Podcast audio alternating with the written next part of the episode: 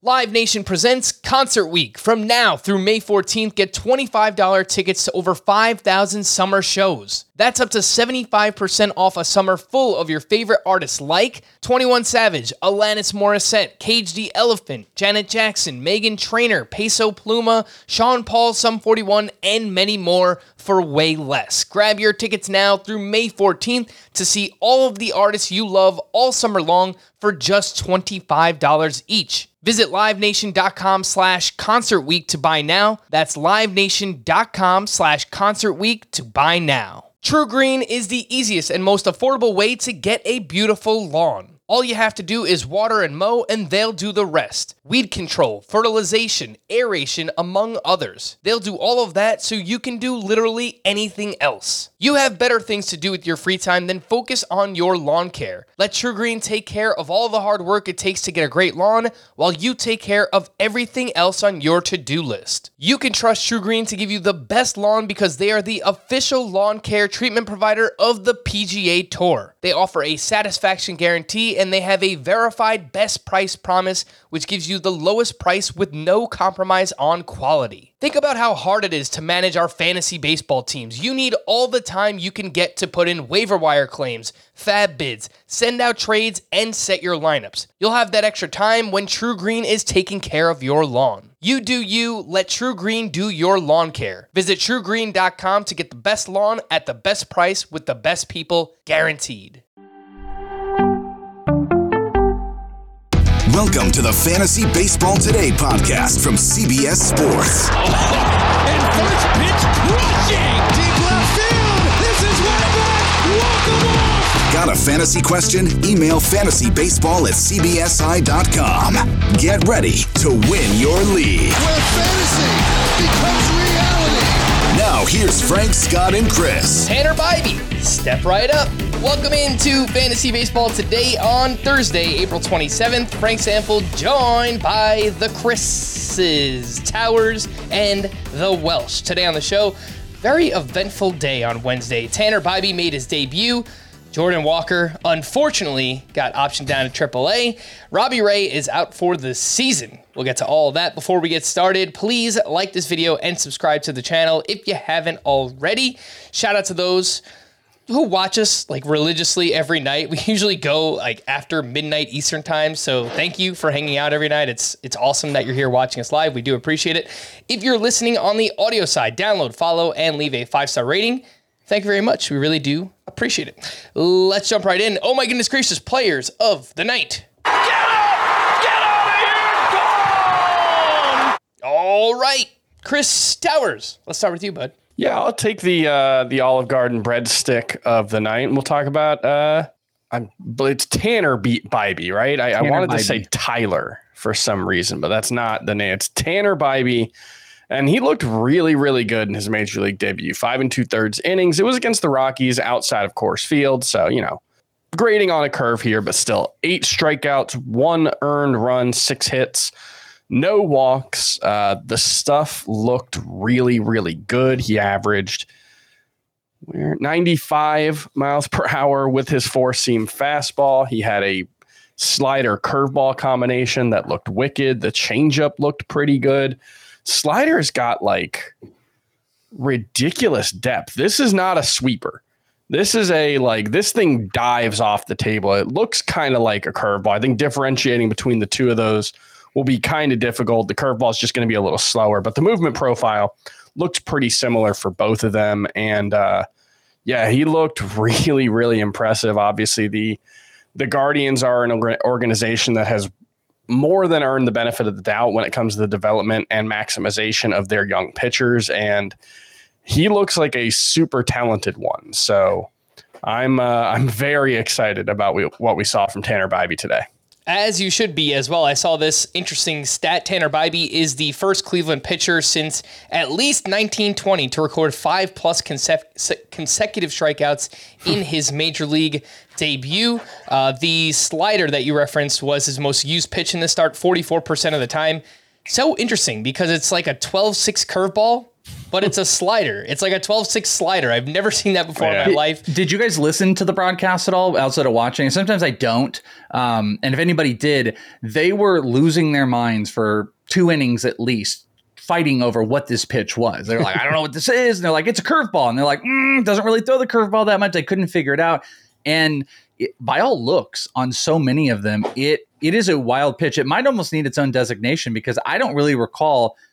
I can't, I can't think off the top of my head anyone a twelve to six like curvy slider that bites at the end and some versions of it have more bite than the other. It's a it's a wild slider seeing like up close in person like we did in that and guys didn't know what the hell to do with it. They didn't know what was going on. It had um, not only seven whiffs on the pitch which he threw more than any other pitch 44% it also had 13 called strikes because guys were just letting it sit in. He was commanding it.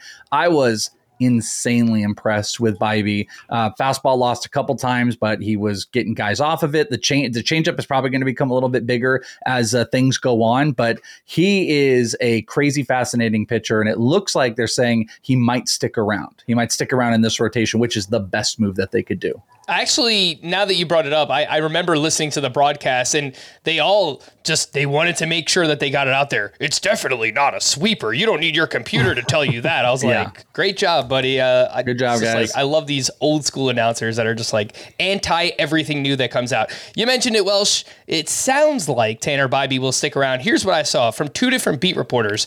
From Mandy Bell, Tito said Tanner Bibee will stick with the team for at least the next few days. They haven't nailed down their exact plans just yet, but Bibee will be heading on the road trip. And then this from Zack Meisel.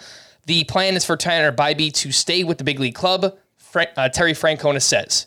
So, you know, kind of take that with a grain of salt. 34% rostered is Tanner Bibee. Uh, look, I think, like we've been talking about all of these young pitchers, based on how good he looked, I, I think you probably got to go out and add Bibee. The next question is, how do we rank all these guys? Yesterday, Scott and I tried to rank them, and we didn't know for sure that Bibee was coming up. There was only speculation last night, so I think we had him fourth out of five on this list, and I'm sure that would change now. Uh, Towers, we'll start with you.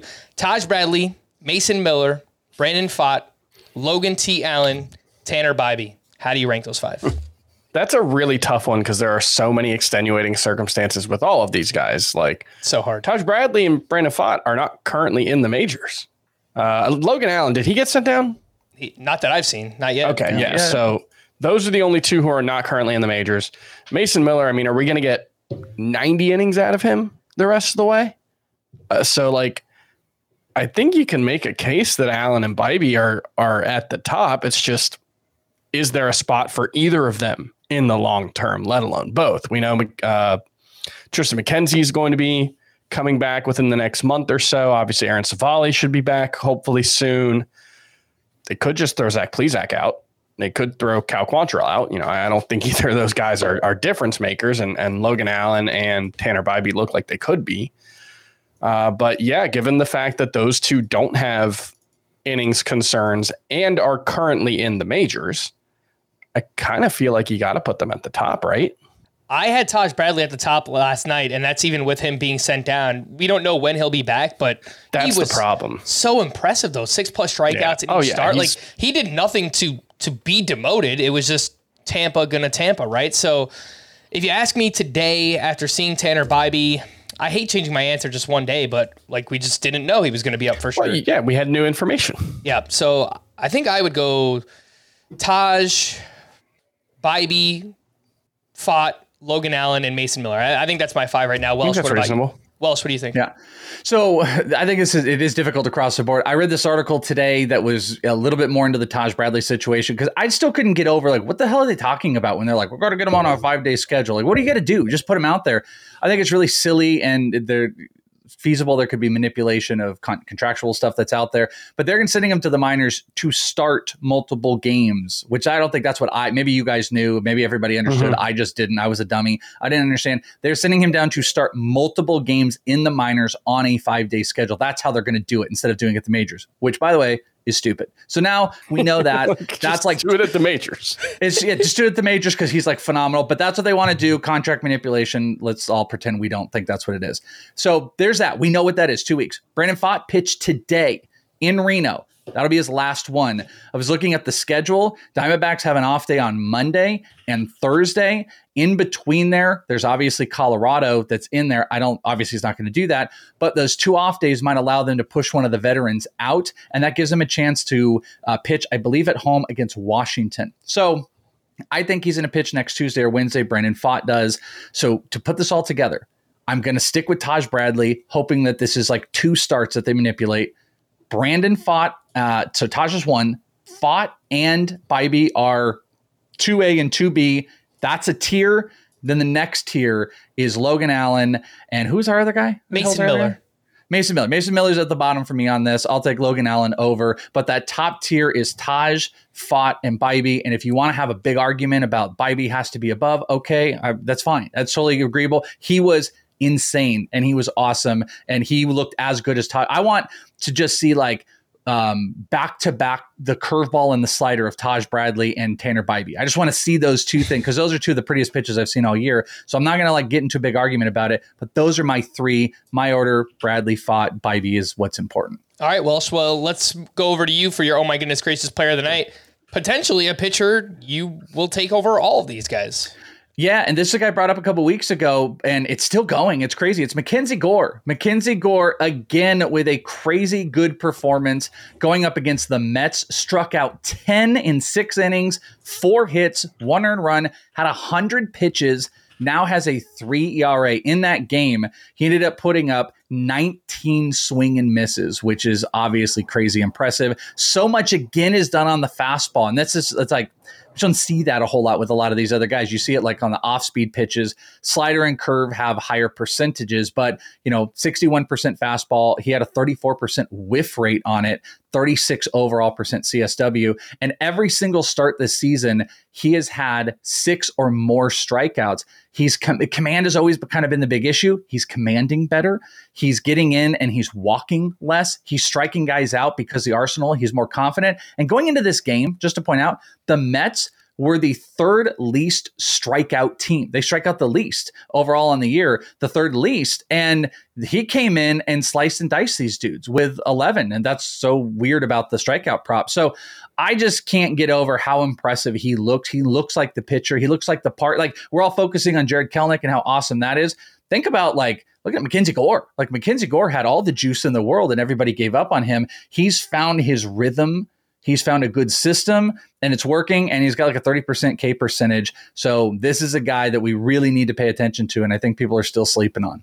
Yeah, Towers, I know a couple of weeks ago we spoke about Mackenzie Gore, and you said, I kind of worry that he leans on the fastball so much, but maybe it's a good thing. Maybe it's just a really, really good fastball. I mean, mid 90s from the left hand side. He's got that big leg kick. And again, 12 of his 19 swinging strikes in this start came on that fastball. So normally I would agree 60% usage on a four seam in today's you know day and age of baseball.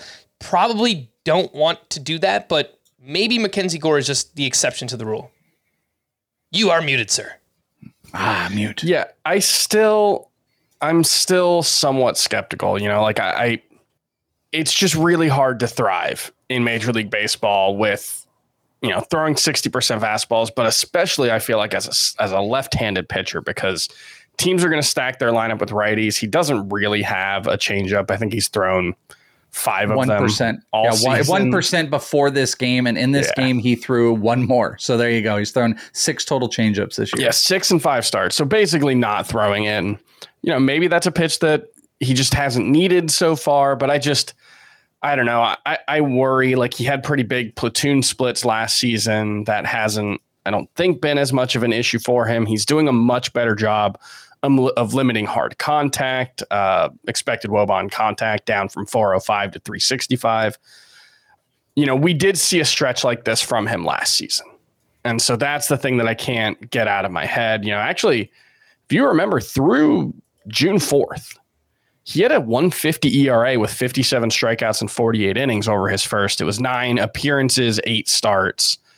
So it's like things fell apart rapidly for him. So I, I don't want to say that I don't believe, but I'm just, I am skeptical of what we're seeing so far. Mm-hmm. And Mackenzie Gore is 71% rostered, so could be out there in some shallower leagues. Well, sh- let's just say all these pitchers are available. Are you taking Mackenzie Gore at the top of that list that we just talked yeah. about? You know, uh, that's really tough. Uh, I think you can make the argument. There's something about Taj Bradley on that team for me that I really can't go away from. I just think like he's got the baseline of a fantastic team behind him, offense, defense, and once they figure out this, you know, this five day schedule that they got to do, like he should be good the rest of the year because he put up like 130 innings last year. So I actually would still go with Bradley. Um, because I do think there's some some regression in play for Gore, you know, like these guys that are performing at like insane levels, there's going to be a form of regression. But I think he's making the proper changes that Gore is going to be serviceable year. So I go like Bradley. I don't know, and I think I might go Gore over the rest of these guys, even though the, there's a high, high potential. Like, how much certainty is there with Bibee? How much certainty is there with? Even though I think when Pfaadt's there, he's there. It's just how good is he going to be with the homers and everything. So I'll go Gore right after Bradley. Uh, I didn't even look at the line. How did Brandon Pfaadt look on he was okay Wednesday night. Uh, went he went five pitch eighty five uh, pitch. Uh, he had eighty five pitches, three earned runs. He did have a couple walks. I don't believe he gave up a homer. There might have been one in there, but the first two or three innings he was unhittable. Absolutely unhittable. And then that's the thing I worry about a little bit with him. He's got a home run problem, and that second to back into the third time through the order is what he's had problem with. And hopefully that maybe that's one of the reasons why they're holding him back but it's another three innings. He's still holding it down. Did it in reno in aaa and he's got like a low three era or mid three era in uh, the pcl so it's pretty solid. I would put mackenzie gore in that kind of mini tier like you mentioned welsh. I think I would take him ahead of Tanner Bibee and Brandon Pfaadt just because, again, there's more assurances. You know, he's going to be in his team's rotation as long as he's healthy.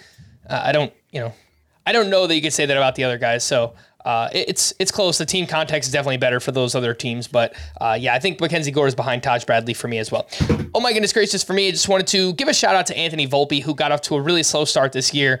Of course, Homer had to do it. Two for three with a double, two walks, three runs, and three RBI on Wednesday. Big breakout performance just for the Yankees offense. They really needed it in general. Since his first opportunity to move into the leadoff spot, his last 14 games, Anthony Volpe is 14 for 48. That's a 292 batting average with uh, two doubles, two homers, 11, 11, walks, and five steals. So, I mean, especially the OBP, getting on base, stealing bases, like his skill set is so interesting. I don't, I don't know that I remember another hitter who I don't think he's going to hit for a great batting average. Like maybe it's 250, 260, something like that but just profiles this way in that he's super fast, really good on base skills, but like a mediocre batting average, little bit of pop and, and great speed. He's just like such a unique player in that way. I mean, very similar to Trent Grisham, or at least the, you know, the version of Trent Grisham we got excited about, who, you know, he's actually having a decent start to the season, but like, you know, good plate discipline. I think Volpe's strikeout rate will come down pretty good power, very athletic player, but there are things in the swing profile that make it so that he may not hit for a, as good of a batting average as you might hope. And like, I get that that might seem like a damning with faint praise kind of situation for Anthony Volpe, but I, I think we should all remember how excited everyone was about Trent Grisham not very long ago. And, uh, you know, if he's a better version of Trent Grisham, that can still be a very good player.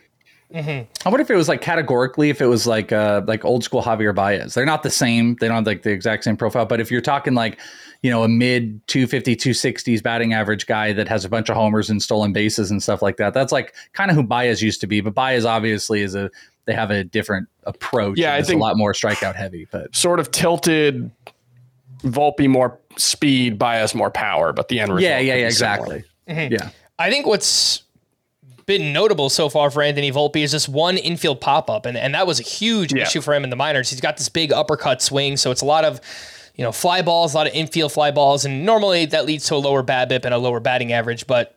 That part of his game has been promising so far. So keeping that down and uh, looks good. All things go, all systems go right now for Anthony Volpe leading off for the Yankees. It's a great spot to be in. Looks like he's getting more comfortable and working out. The same cannot be said for Jordan Walker, which we'll get to in just a little bit.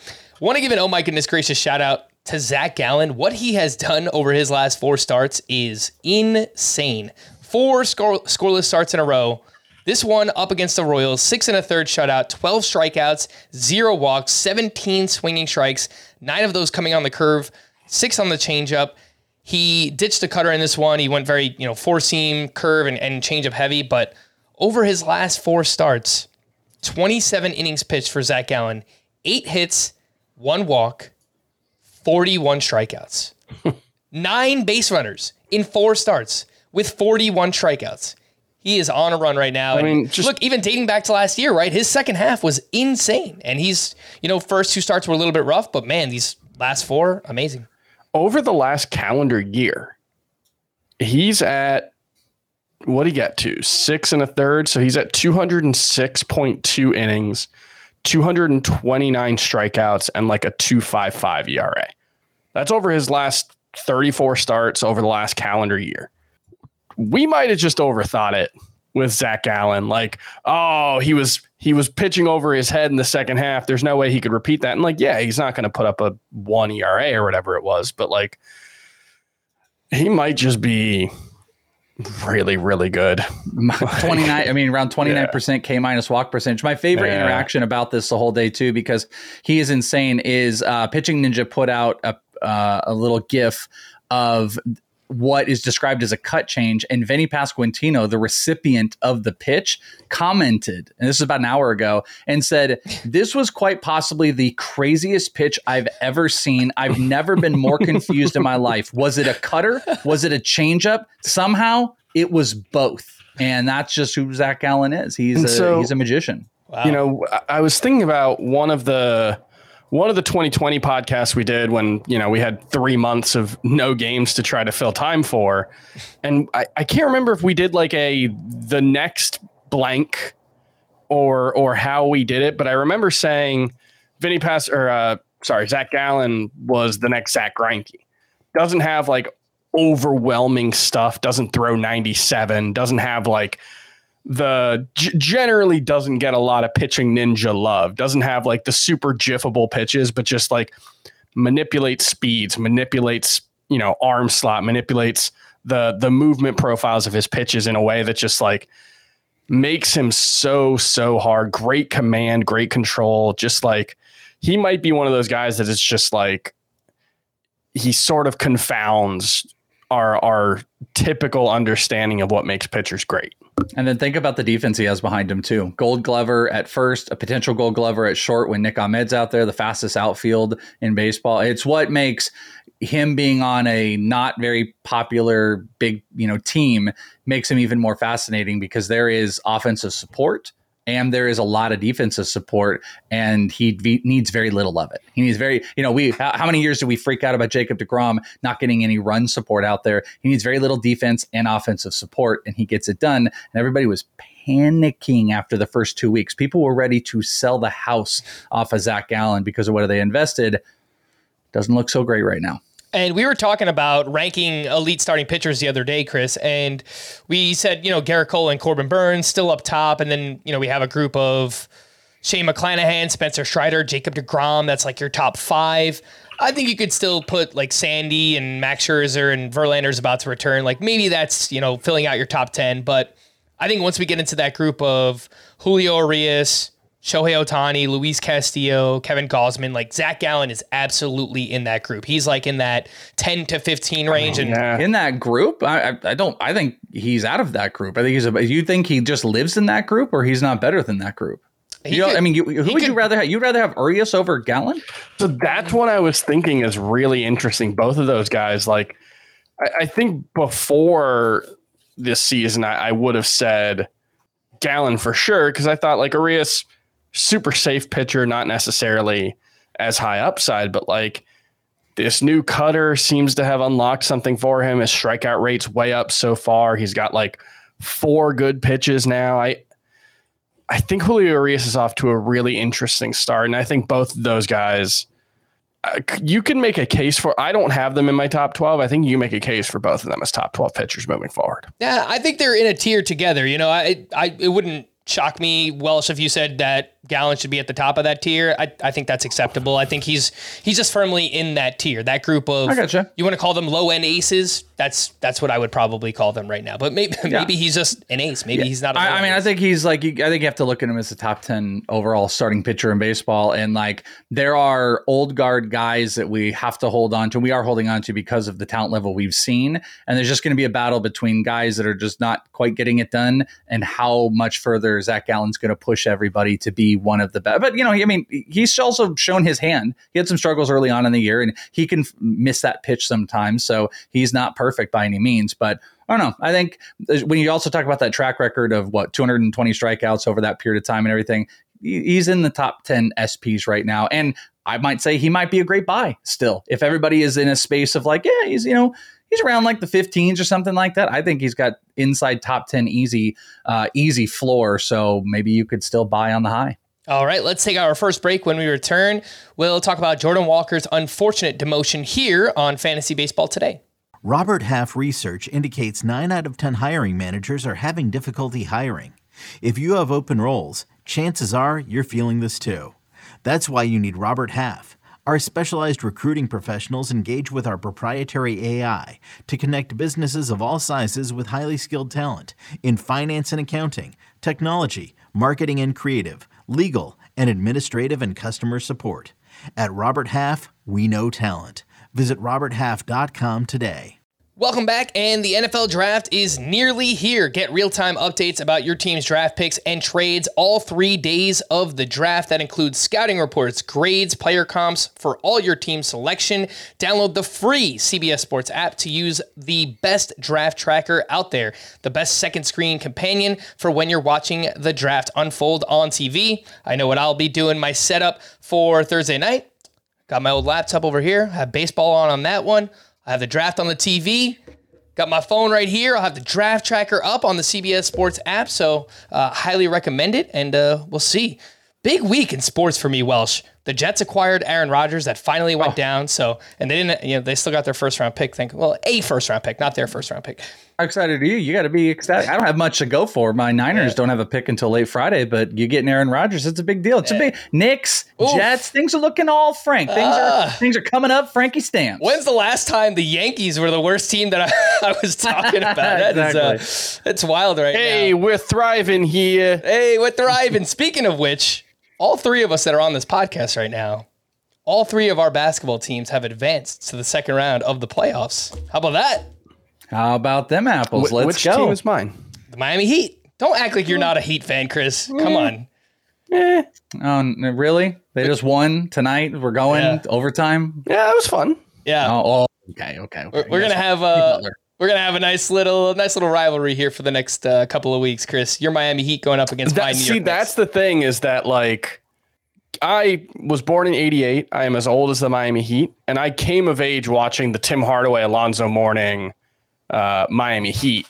And so I hated the New York Knicks in the 90s more than I've ever hated any entity in any arena. Like just eight year old me, just like, just furious at Jeff Van Gundy, just screaming at my TV. I hated Larry Johnson. Great player would have loved him if he if he played now, and I didn't really care. But back then, man, despised that team. So like that might actually that I might might have to go buy a Heat shirt just just for the the Knicks aspect of it. Jimmy Frank, please come please come in wear a, wearing a dress.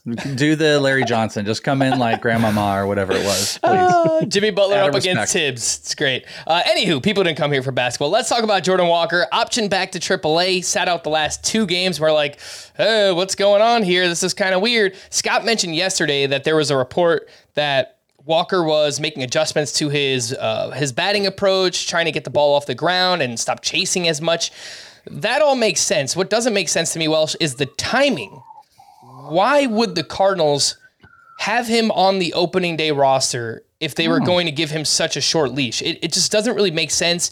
I know that there are external pressures and stuff and the fan base and you know you see how good he performs in spring training and you feel that pressure to have him on the opening day roster but it's not like he's done anything that bad to be demoted. Now, I had some people point out to me that the defense has been really bad. I'd, I'd be lying if it I said that I watch every single Cardinals game. I do not.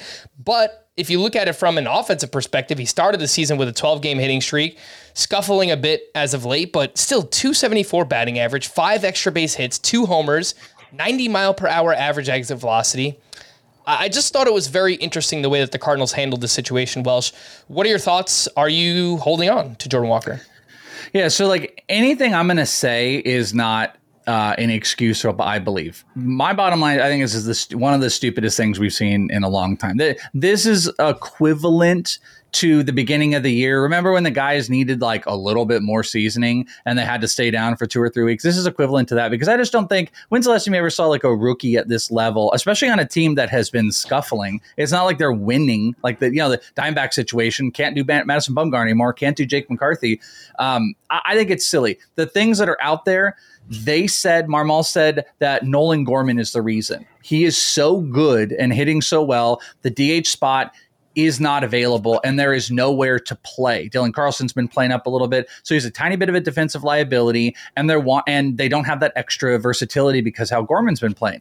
Another fun factor, I was reading reading on, up on this, they can actually still manipulate service time if they keep him down for 20 days. They can accrue an extra year of uh, service time on him if they keep him for 20. Now, and if he doesn't make the top two in rookie of the year. That that that's the other caveat. Yeah, he has to be down for more than 20 days, 20 or more, and he can't finish in the top two of the rookie voting, which doesn't seem like that's happening right now. By the way, number three on the NL rookie of the year is uh, 10 to 1.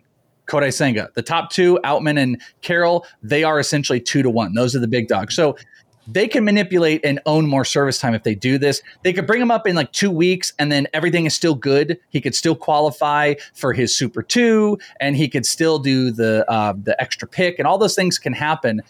But I think this is like old school manager stuff of not wanting to get him in the lineup, giving it to guys like Alec Burleson and Nolan Gorman. And there may possibly be, hey, if you're not going to play him, this isn't going to serve anything. They could potentially manipulate. All of these things are in play to just say it's dumb. And there's no way I could probably let off the gas on this because I think he's going to go into AAA. He's going to destroy baseballs. He'll be a backup in a couple weeks, and hopefully they don't screw it up. But I just I would try to hold on at every way that you can hold on. Mm-hmm. Sure, you could move on. He hasn't been lighting the world up, but I'm trying my best to keep him at any cost. Yeah, I I updated my rankings and did the trade values chart today. That'll be up on CBSSports.com today as you're listening to this. Um, and I think I dropped him to like 180 ish. So like I very much still want to have him on my roster. That's that's very much the range where like I guess you could drop him, but I, I think it would be a mistake. And it's frustrating because like all of the reasons that you can make for Jordan Walker deserving to be sent down. I don't think he deserves to be sent down, but like, yeah, his defense is bad and he's got bad plate discipline. He swings and misses a lot. And like, you knew what he was. Like, those were all things like, I guess maybe you could look at it and say, well, they made a bet that he took this big leap forward in the offseason and and you know clearly he wasn't ready for that but everything that he struggled with it was completely predictable that he would struggle with it. And i i think if they were 15 and 9 instead of 9 and 15 he's probably still on the team. And there's I, I think also- a little bit of is just like oh crap our team stinks. We need to fix something well, I mean, getting out the player that might have some of the biggest juice that right, people are yeah. excited about is silly to me. Um, I also wonder if there's anything that this team back and looks and, and goes, well, look what happened. And there's two stories. There's two stories to this. Look at what happened with Jo Adell and then look at what happened with Jarred Kelenic. And like they are they playing the Jarred Kelenic side that they could like get this to work out? How much does this set players back? I just like you said it they knew what they were getting into. The guy's 25% K rate. His whiff rate kind of stinks a little bit, but he's still hitting for average. You know, he is still a big physical presence that you're putting at eight. That can, I mean, how many how many players like that are hitting like seven or eight for a team in baseball? They're not. And the best way to learn is to get them on the field. But you have old school manager stuff. I mean, we knew that when you saw the Tyler O'Neill nonsense he's just giving opportunity to these other guys and he they do not care about the status or develop I really don't think they care. Marmol cares about the development of this player. He's just like I just don't have anywhere to play him. So I'm going to play these other guys. So go ahead do whatever you guys want in the organization. It's pretty it's pretty stupid. And I, look, I think the the optimal plan for the Cardinals is like, hey, if one of these outfielders can catch fire, most notably Tyler O'Neill, it's like maybe they can flip him for a pitcher or something like that. Yeah. And then they could call up Jordan Walker and he's got an opportunity to play every day. I thought it was still weird in the offseason that, you know, they it sounds like they had opportunities to move Tyler O'Neill or uh, yeah. acquire pitching like Pablo Lopez. all right, maybe you had to give up uh, like Alec Burleson or Lars Nootbaar or something, but hey, Pablo Lopez looks like a really good pitcher. You know, you got to yeah. give something to get something, and it just didn't make sense to me why the Cardinals didn't do something like that this offseason. Let's get into Robbie Ray, who needs season ending surgery to repair his flexor tendon in his left elbow. And look, obviously, in redraft leagues, you can go ahead and drop Robbie Ray's not going to play this year.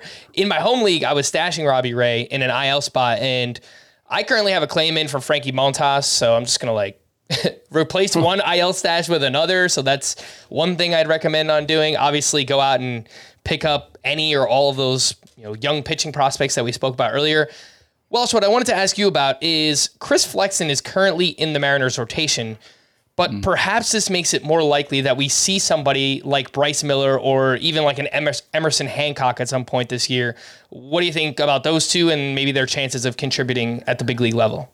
Uh, I definitely think the opportunity's out there. Uh, how soon? I, I, just I don't think so. I think they're going to they're going to cart Flexen out there for a little bit, and it's going to piss everybody off, and it's just gonna it's not going to be good, and they're going to do it just like Diamondback, do it just to the point where everyone's getting frustrated because Bryce Miller is not pitching super well. I think that's something that's holding him back. He's also at Double A. Uh, Emerson Hancock has been uh, no, I, you know what? I must have a start that got bad. He has a seven ERA right now. Bryce Miller has around a six.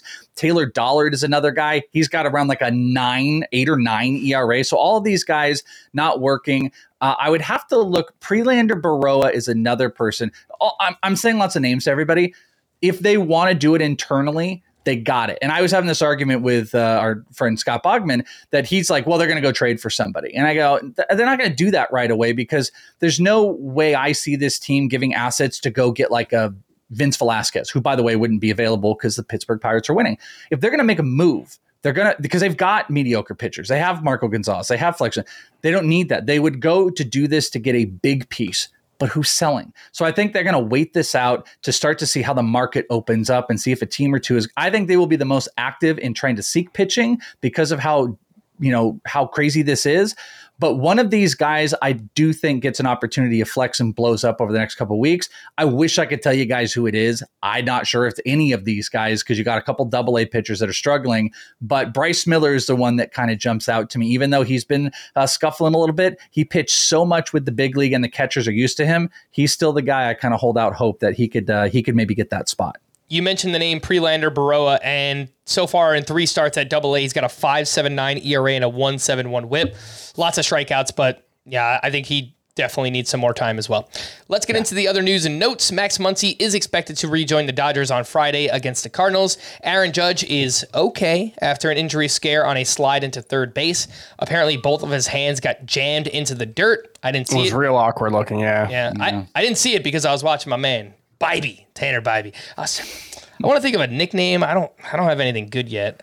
The Bibes. The Bibes are great. Like the vibes are great. Mm. Something like that. I was thinking like uh, I did this, uh, and this is really going to be cringy, but it's like you got little Bieber, you got a little bye bye bye bye. Maybe it's like in sync. The rotation. It's a little. That's they're in sync. It's you funny you say that too because I was, I thought about that earlier and I was like, oh, maybe I should make a new soundbite for whenever he pitches bye bye bye and then we could just kind of get into it probably the only thing you can really do with him maybe. yeah someone will come up with something bye really bye birdie yeah the, the yeah, wheels yeah. are turning age yourself the yeah we're 60 yeah uh, you Yu Darvish is on track to start Sunday against the Giants in Mexico City. That that's actually a worse pitching environment than Coors Field. Correct. Mexico City, there have been a handful of series played there, and I, I remember reading some analysis that like I think it's like about 1,500 feet higher than Coors Field is. Um, and so, yeah, it's, uh, I'm pretty sure that's, yeah, it's, it's a bad pitching environment. So don't, don't be surprised if, uh, if Yu Darvish struggles in that one. Tim Anderson will begin a rehab assignment at AAA this weekend. Taijuan Walker exited his start due to right forearm tightness. And uh, I know Ranger Suarez is on the verge of returning, so maybe they just kind of make that swap, and that would allow Matt Strahm to remain in the rotation for now. Triston McKenzie could begin throwing in the bullpen as early as this weekend. He's eligible to come off the IL May 29th doesn't necessarily mean he'll be ready at that point. George Springer left after getting hit by a pitch on his right hand. X rays came back negative. Speaking of which, Javier Baez's X rays came back negative after being hit by a pitch, this time on his left hand. Speaking of which, Josh Jung's x rays also came up negative after being hit by a pitch on his left hand. It's like everyone got hit on their hand today. It's thankfully it doesn't seem like anything too serious. And uh, the last one, I swear. Austin Hays is set to miss multiple games after, with a bruised right hand. He was hit by a pitch on Tuesday, not on Wednesday. Kenta Maeda left his start early on Wednesday at, and will undergo an MRI on his right elbow. He allowed, I hope you didn't start him anywhere. And we told you not to start him. 10 earned runs in three innings of work, and then he left. And seems like clearly there's something going on with the elbow here. A hurt elbow or hurt feelings? Like, uh, what do you really think? I mean, he's is? had like know. a back issue, uh, the ankle. Yeah, it's been a, a lot wrong with Kenta Maeda right now. I think he's droppable. The name that came to mind was Bailey Ober, who has flashed a little bit here or there. He's only 11% rostered. So if you play in deeper leagues, I'd, you know, I'd, I'd speculate and pick up Bailey Ober. Welsh, I know uh, Simeon Woods Richardson is a name that was up late last year as well, but Bailey Ober would been, probably get the first shot, right? Actually, already been up. He's uh, he, he, they called him up and they brought him up in like a relief role, which is super weird. So yeah, I think Bailey Ober is the guy because they brought him up and didn't put Simeon Woods Richardson because uh, he pitched. Uh, he may have pitched uh, recently, but I saw him pitch like over the weekend, and it was just in like a six or seven inning role. So I would say it's first Bailey, and if that doesn't work out, Simeon Woods will get the next shot. All right. JD Martinez has missed two straight with back tightness. Mike Yastrzemski was scratched Wednesday due to left side tightness. Chase Silseth was recalled by the Angels and in four starts at AAA. He had a .90 ERA, a .90 WHIP, 20 strikeouts, and 20 innings pitched. He's 5% rostered. I saw that he pitched in relief on Wednesday he night. Pitched well. in relief. They are keeping Jose Suarez in the rotate. It's crazy. Like I I don't understand what's ha- like. I, you want to be like calm about like what teams do, their baseball organizations, eh, but like I really don't know if the Angels know what they're doing with pitching outside of like Ohtani. I don't know what's going on. They brought up Silseth, who could easily take his spot, who was dominant in the minors. They pitch him in relief, and they're going to keep Suarez in the rotation crazy pills. This entire situation is with them. And Chase Silseth in his two innings of work in relief, zero hits, two walks, two strikeouts. So look, if we mm. see one more Jose Suarez blow up, which is very likely, then maybe Silseth gets an opportunity to go into the rotation. Ryan Weathers was option two AAA by the Padres. That's our last note here. His velocity was way down in his relief appearance. He was like he averaged like 89 with his fastball. It was down like five miles per hour from when he was starting. I thought it was a typo, Chris. I, I yeah. I thought I was gonna see after the game like his arm literally fell off on the mound, like yeah. five miles per hour down. Was, yeah, that was that was alarming. It was crazy. Let's get into some waiver wire hitters, and we'll start off with you know who, Joey Gallo. You're falling. One for four with another home run, his seventh of the season. Two homers against those pesky Yankees. Revenge games for Joey Gallo. 56% rostered. He's got six games next week. Just one lefty on the schedule, and yeah, I don't know if he plays every day against lefties. I saw in the series against the Yankees, there was one lefty, Nestor Cortes, and uh, Gallo did not start that game. He did come on as a pinch hitter, so maybe not going to play against lefties at first, but you know he's he's been hot when he's played so far this season. Jarren Duran, speaking of being hot, two more hits, batting 400 with one homer, two steals, 29% rostered. He's got seven games next week, two lefties on the schedule. Hasn't played against lefties, but starting to think that might change. I mean, he is hot, and uh, I, I think the Red Sox should keep him out there for now. Trey Mancini is coming around. He went two for four with his third home run, and in his last 14 games, he's batting 283 with all of those three home runs so far, 29% rostered. And then Esteury Ruiz had two hits and four steals on Wednesday night against the Angels. He had an RBI and a run scored. He's now up to nine steals. He has led off 10 games in a row for the Oakland A's. He's 49% rostered. You know, you, I wanted to add real quick. You know what's so cool about the like the new climate of stolen bases? This stuff just just changing on a nightly basis. Like we think we know, we got no idea. Like Acuna's at the top, guys are going three base, stealing a bunch of bases. Carroll stealing a bunch of bases. Maeda, it is a wild. It, it is. I don't want to call it like home run chasey type of stuff, but like I think the end of the year might be nuts, especially as the summer starts to drag on. Guys start running. I kind of scoffed at the whole like, oh, we're gonna get like seventy. We might legit be I mean, seeing multiple fifty plus. Like it looks like we might be five plus plus people going 50 stolen bases this year. I mean, Acuna is on pace for 80 something. I, I think we've already had I want to say there was something like there were six players when I looked over the weekend. There were six players who had at least nine. I don't think there were any last April. We had the late start last April, but still, it was pretty pretty wild. Yep. And apparently Ronald Acuna can't hit home runs. And then what does he do? He goes out and hits a home run against Sandy Alcantara, one of the best pitchers in all of baseball. Wow, who could have saw that coming? Uh, Towers, let's rank these outfielders from a points league perspective. Welsh, you'll get from a Roto League perspective. Uh, Gallo, Duran, Mancini, and Esteury Ruiz. Um, I think I would go Gallo in a points league. I think in that order: Gallo, Duran, Mancini, Ruiz. I think you could make a case for Mancini over Duran just because of the playing time, but I I don't really expect Mancini to be particularly good, so I'd rather gamble on the upside with Duran. But yeah, if you need someone to fill in right now, Mancini is a better option than Duran. I, Ruiz is interesting because he is kind of making some adjustments after last season. You know, the strikeout rate's down to 16%. He's not really walking, but what he is doing is he's slapping the ball over the field. His opposite field hit rate is 40% right now. That's, you know, like peak DJ LeMahieu kind of stuff. His average exit velocity is really bad, 86.6%, but that's just normal bad. Whereas last season, Esteury Ruiz was 73 mile per hour average exit velocity. He's 14th percentile there. Oof. That might play. You know, that might be enough for him to hit 270 and and and do a little Billy Hamilton uh, impersonation here.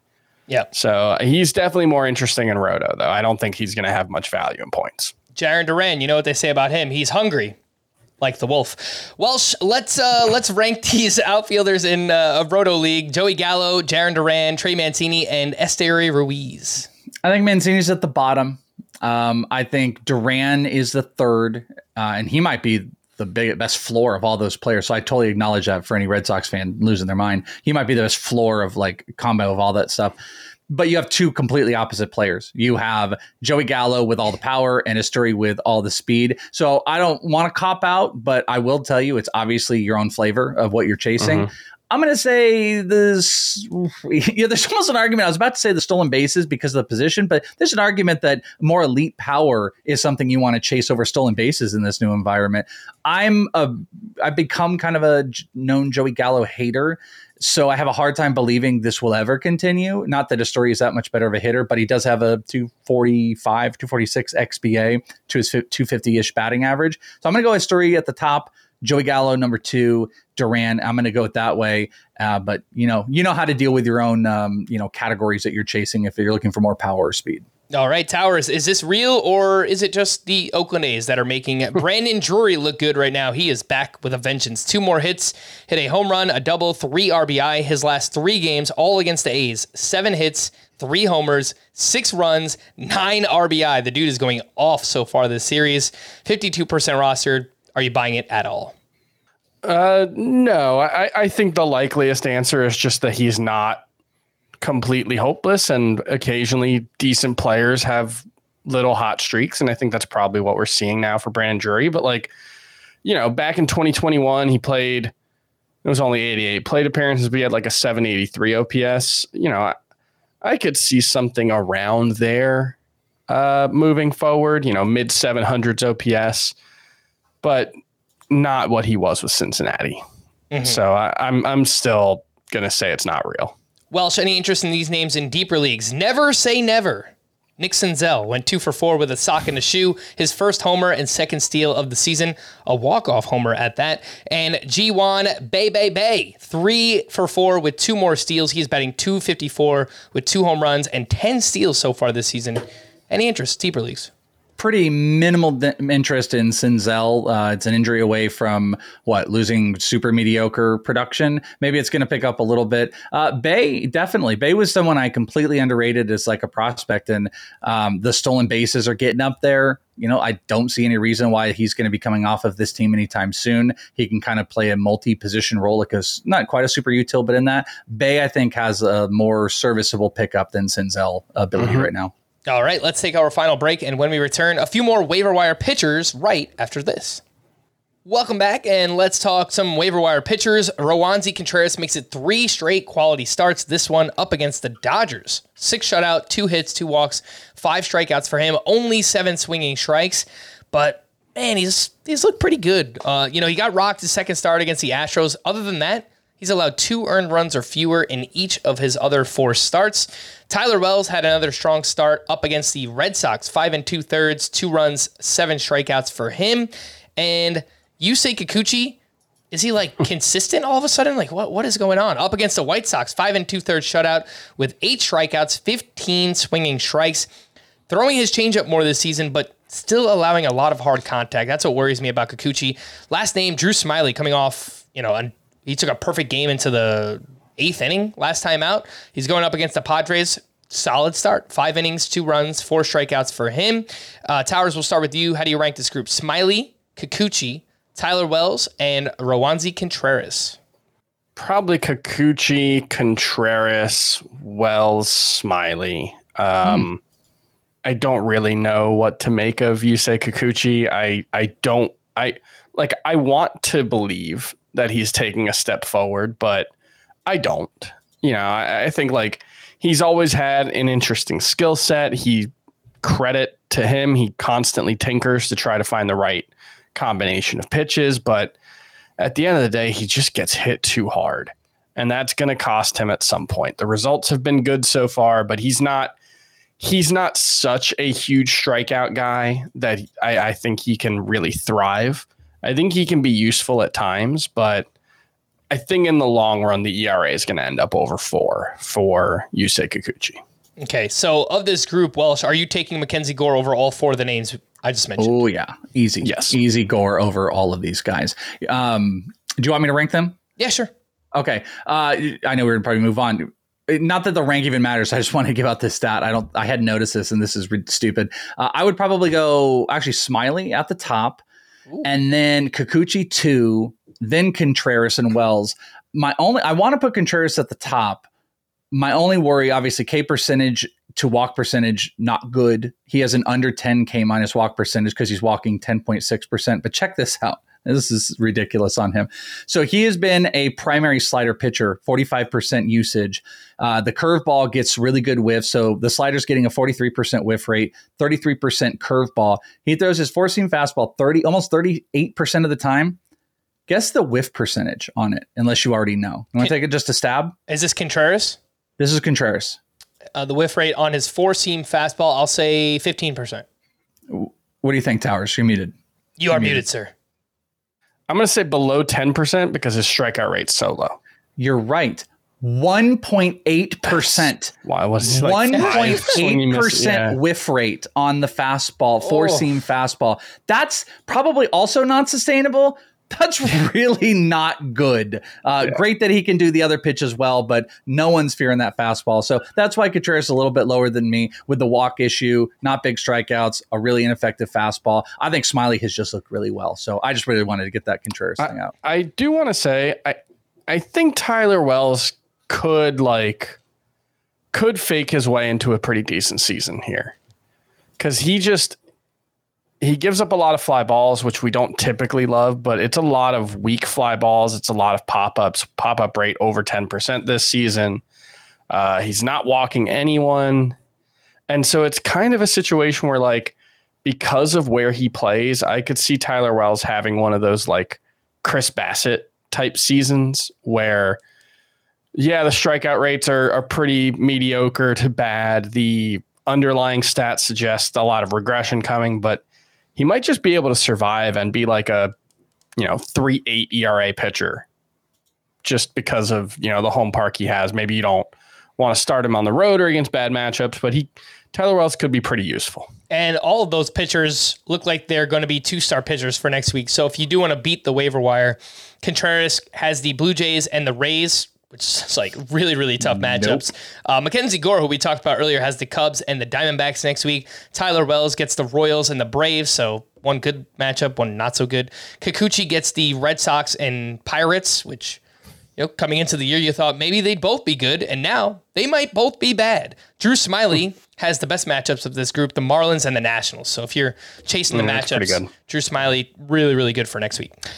Three pitchers to buy that I wanted to mention here, and some people are going to say, "Wow, you're really going out on a limb, Frank." Sandy Alcantara, you're telling people to buy him. Well, buy low. If people are looking at the overall numbers and still see an ERA over five, and this was a pitcher going in the second round on draft day, if you can get him for like fourth or fifth round value, then yes, technically you are buying low, and that's something that I would look to do. Uh, up against the Braves on Wednesday, five and two thirds, two runs, six strikeouts, twenty swinging strikes. That is super impressive for Sandy Alcantara. On 88 pitches at that, too, he has 14 plus swinging strikes in four of five starts. That's another thing. You look at the K per nine and the strikeout percentage so far this year, it doesn't line up with how many swinging strikes Sandy Alcantara is getting so far. So I think more strikeouts are on the way. So I would be looking to buy on him right now. The other two names, they're kind of like buy high situations. People just maybe they're not can, like really buying into it enough. Freddie Peralta had a bounce back outing up against the Tigers. Six innings, two unearned runs, eight strikeouts to zero walks, 22 swinging strikes on 98 pitches. Fastball velocity re- remains up about two miles per hour compared to last year for Peralta. And Hunter Brown, a very impressive start. He goes into Tampa Bay, one of the best offenses in baseball so far. Seven shutout, two hits, two walks, eight strikeouts, 12 swinging strikes on 95 pitches. And he is a different pitcher this year. He is leading with his slider. Last year, mostly fastball over 50% of the time, then his curveball like 30%, and he barely mixed in his slider. The slider is now his go to pitch. He has completely revamped his pitch mix, and I am very interested. Welsh, I'll start with you. Uh, would would you be looking to buy any or all of these names? Hunter Brown, Freddie Peralta, Sandy Alcantara. Yeah, it's no doubt on Sandy. This is like this is what you do. This is what you do in April is you go and you find studs that have some struggles and they're having to work through things and you get great value. So it's a no-brainer. Uh, I love the Hunter Brown one. I like to do that against the Rays and just in general of how he's been developing as a pitcher because you know we talk about heavy fastballs and that complete mix change on his uh, on his four pitches or three pitches really if you want to do that. I think it really keeps um, uh, batters having to be honest. And I think he has been phenomenal and I love the uh, potential K percentage. It's around 24 it's a little lower than it was last year. But as he's working through this I think the walks are going to come down. I don't think I'm super interested in Peralta like I, I see where you're going with it, and I could do it, but he is not of interest where the other two definitely are. Towers, any thoughts? The issue with buying Peralta is just I have no real doubts that he's going to be good as long as he's healthy. It's just that staying healthy has been such a problem for him. And, Right.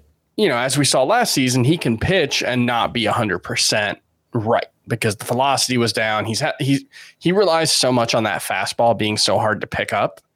And um you know, that works better when he's you know, averaging 93 94 like he is this season. So I I don't really doubt that Freddie Peralta is going to be good. It's just pitcher injuries are hard to predict, and he's more likely than most pitchers to get hurt. hurt. Mm-hmm. I did want to quickly mention Kodai Senga, wild once again up against the Nationals. I tweeted this out. He was through four innings and he had 85 pitches. I'm like, you can't start this guy right now. He's walking too many batters. Then he comes out and he has like a perfect fifth inning. And, you know, the, the final line doesn't look so bad at the end of the day. Five innings, two runs, seven strikeouts. He did walk four more. He has three or more walks in all five starts this season. He has exactly four walks in three straight. And then I looked at, all right, well, what's the matchups for next week? He's a two star pitcher. The problem is that he gets the Braves, tough matchup, and then he gets the Rockies. So that's, you get the Rockies on the road in Citi Field. That's a good matchup. Welsh, what are you doing with Kodai Senga right now? Do you just stick him on the bench? Yeah, I think I think you got to play matchups with him. Unfortunately, the K numbers are pretty good. He's still pretty inconsistent. I was actually going to ask you, who'd you rather, Senga or Gore? Since we're doing the whole Gore thing all episode. I think I would still go with Senga. It's mostly for team context, though. Like, if he could just get those walks down to like two or three per outing, then you know maybe he can push a little bit deeper. The strikeouts have been very good for him so far. So, and just pitching for the Mets is so much better than the Nationals. So it's it's getting closer, but I would still lean Senga. Okay, Towers any different? Yeah, you don't believe in uh, Gore, so there's probably not. Senga any versus Gore. Yeah, I, I have Senga ranked higher, but it wouldn't take too much to change that. Mm-hmm. Few hitting leftovers from Wednesday. Cedric Mullins, guy is off to a fantastic start. He went two for three with a walk, his 10th steal of the season.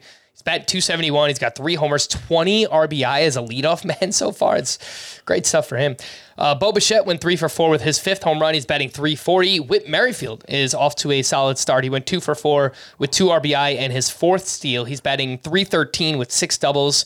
The problem has been zero homers. And eh, in this environment, you're probably not going to get much power from Whit, but hey, batting average, a couple of runs scored, some steals. He's been it, doing that. It, it would help if he ran more. Yeah. You know, like he's he's on what is now like a 25 homer or 25 steal pace. It's just like when that and batting average are really all you're contributing, it's like, uh, I don't know how useful that actually is, you know? Yeah. Would you know. rather have Whit or Esteury?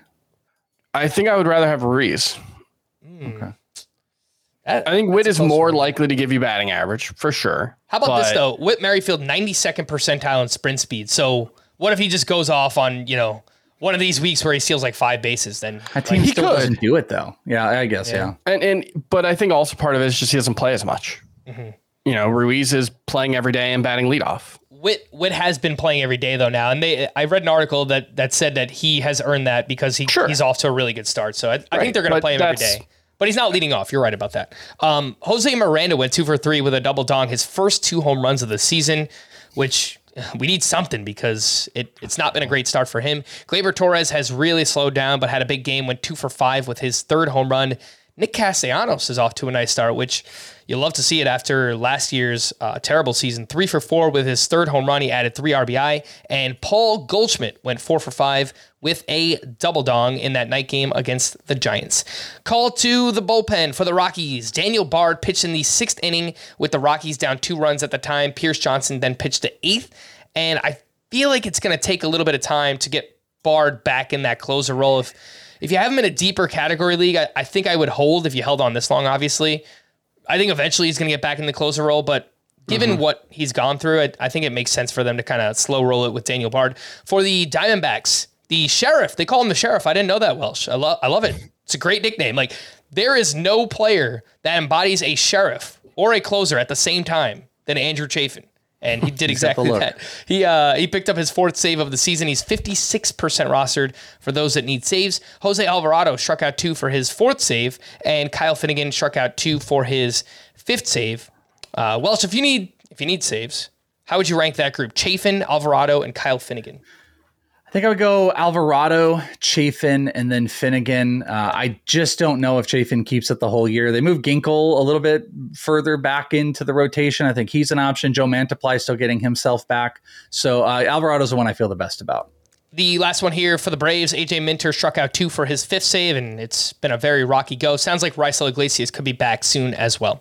The regulars in the bullpen, Emmanuel Clase picked up his eighth save, Ryan Pressly picked up his second, and Josh Hader picked up his ninth. I also just saw that uh, Camilo Doval got the final two outs in that game for his third save of the season. Let's wrap up with a uh, polarizing segment. I didn't realize how polarizing it really was, but uh, here we are. We're getting lots of complaints on YouTube and tweets rolling in. Ah, the Daily Streamer segment, blah, blah, blah.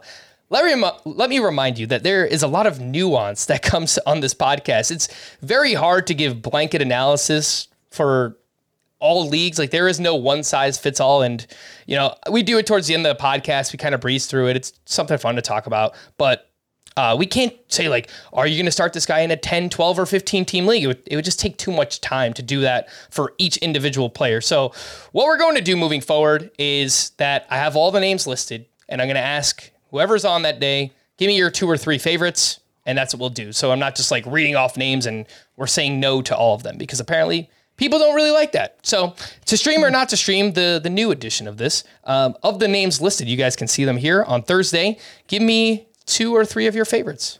Anyone that stand out? Eh? Eh? All right. So I think there's one clear standout, even though he doesn't have a good matchup, and it's Mitch Keller.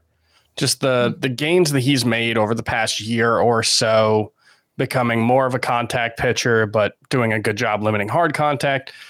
Yes, it's the Dodgers. That's the that's the thing that makes me a little scared of it. But if I had to start one of them, it would be Mitch Keller Although I also think Uh, Joey Lucchesi at, versus Washington is very interesting after the start that he had, and uh, I don't hate Kyle Gibson at Detroit. Yeah, I, I, Interesting. Those are three of the four that I have written down. I, I think Seth Lugo at the Cubs is Yeah. not terrible either. That one's also yeah pretty interesting. Welsh? All right. I mean, I don't know why we're not saying Matt Strahm. We're still not doing the Matt Strahm. I'm all over Matt Strahm Hey, here. you're the Strahm guy, so stick with it. I guess. I mean, top 10 strikeouts in the league is Seattle. He's going to get you strikeouts. He's going to keep him in the game. The offense is going to be there. Uh, I all about, I think Matt Strahm is my number one here. I also really like the Kyle Gibson one. I really like. I don't want to be like, oh, go out and do it. It's a, it's a muster. But I like Kyle Gibson. I like Strahm. I could get down with Keller because that offense eh, with LA and the strikeouts and stuff have been bad. Those are the three that I'm locked into. But uh, I mean, why do you guys hate Matt Strahm? Why do you hate Matt Frank? Why do you hate Matt Strahm? I don't hate me. him. I have him in the Scott White Dynasty League. I like him quite a bit. Thank you. yeah, you actually. I think you outbid me. Yeah, I think you did. So, yeah. So yes, Matt Strahm. Matt Strahm go. is my play. So be careful. Matt Strahm, last time out, uh, Welsh was on and he said he guaranteed you six strikeouts from Matt Strahm. I think he had that in like the first three innings of that start. So, he's uh, he's been pretty good. On Friday, uh, these names are not nearly as good. The the one that really stands out is Eduardo Rodriguez up, up against the Orioles. Yeah. Orioles are swinging a hot bat, but you know Erod is the best name available on this list. Like Wade Miley against the Angels, uh, don't don't love it. Like Kyle Muller at home against the Reds, like uh, not really. So I think it's just Erod for me. Yeah, I think probably. I could maybe get down with Rich Hill, uh, Rich Hill and the strikeouts. If you're chasing some strikeouts, you know Washington. We just saw what uh, you know. I, I don't know. I, I think we saw like where you know Senga was and everything. I think I could get down with Rich Hill. Eduardo Rodriguez is my top, but you know, gotta be very careful about our uh, winning percentage here, Frank. And you know, we're being tracked here. We're being tracked about the hits on this daily stream. So uh, I guess you could throw Rich Hill into my uh, my pool. And look, I'm not calling out all listeners because most of the listeners enjoy uh, like all the segments that we do, and obviously I appreciate that. But you know, there's a lot of people that just have complaints, and I get it. Pitching is off to a slow start. Everyone is chasing pitching, right? I'll tell you what, daily streamers probably not the way to do it. You probably want to go out and, and acquire some pitching via trade or something. So look, we'll, we'll, we'll continue doing the segment, but like these guys are free agents for a reason. It's because they're not great pitchers. So keep that in mind. You, you probably don't want to do it with volume. We're going to wrap there for the Chris's. I am Frank. Thanks as always for tuning in to Fantasy Baseball today. Please make sure to follow and leave a five star rating on Apple or Spotify. We'll be back again tomorrow. Bye bye.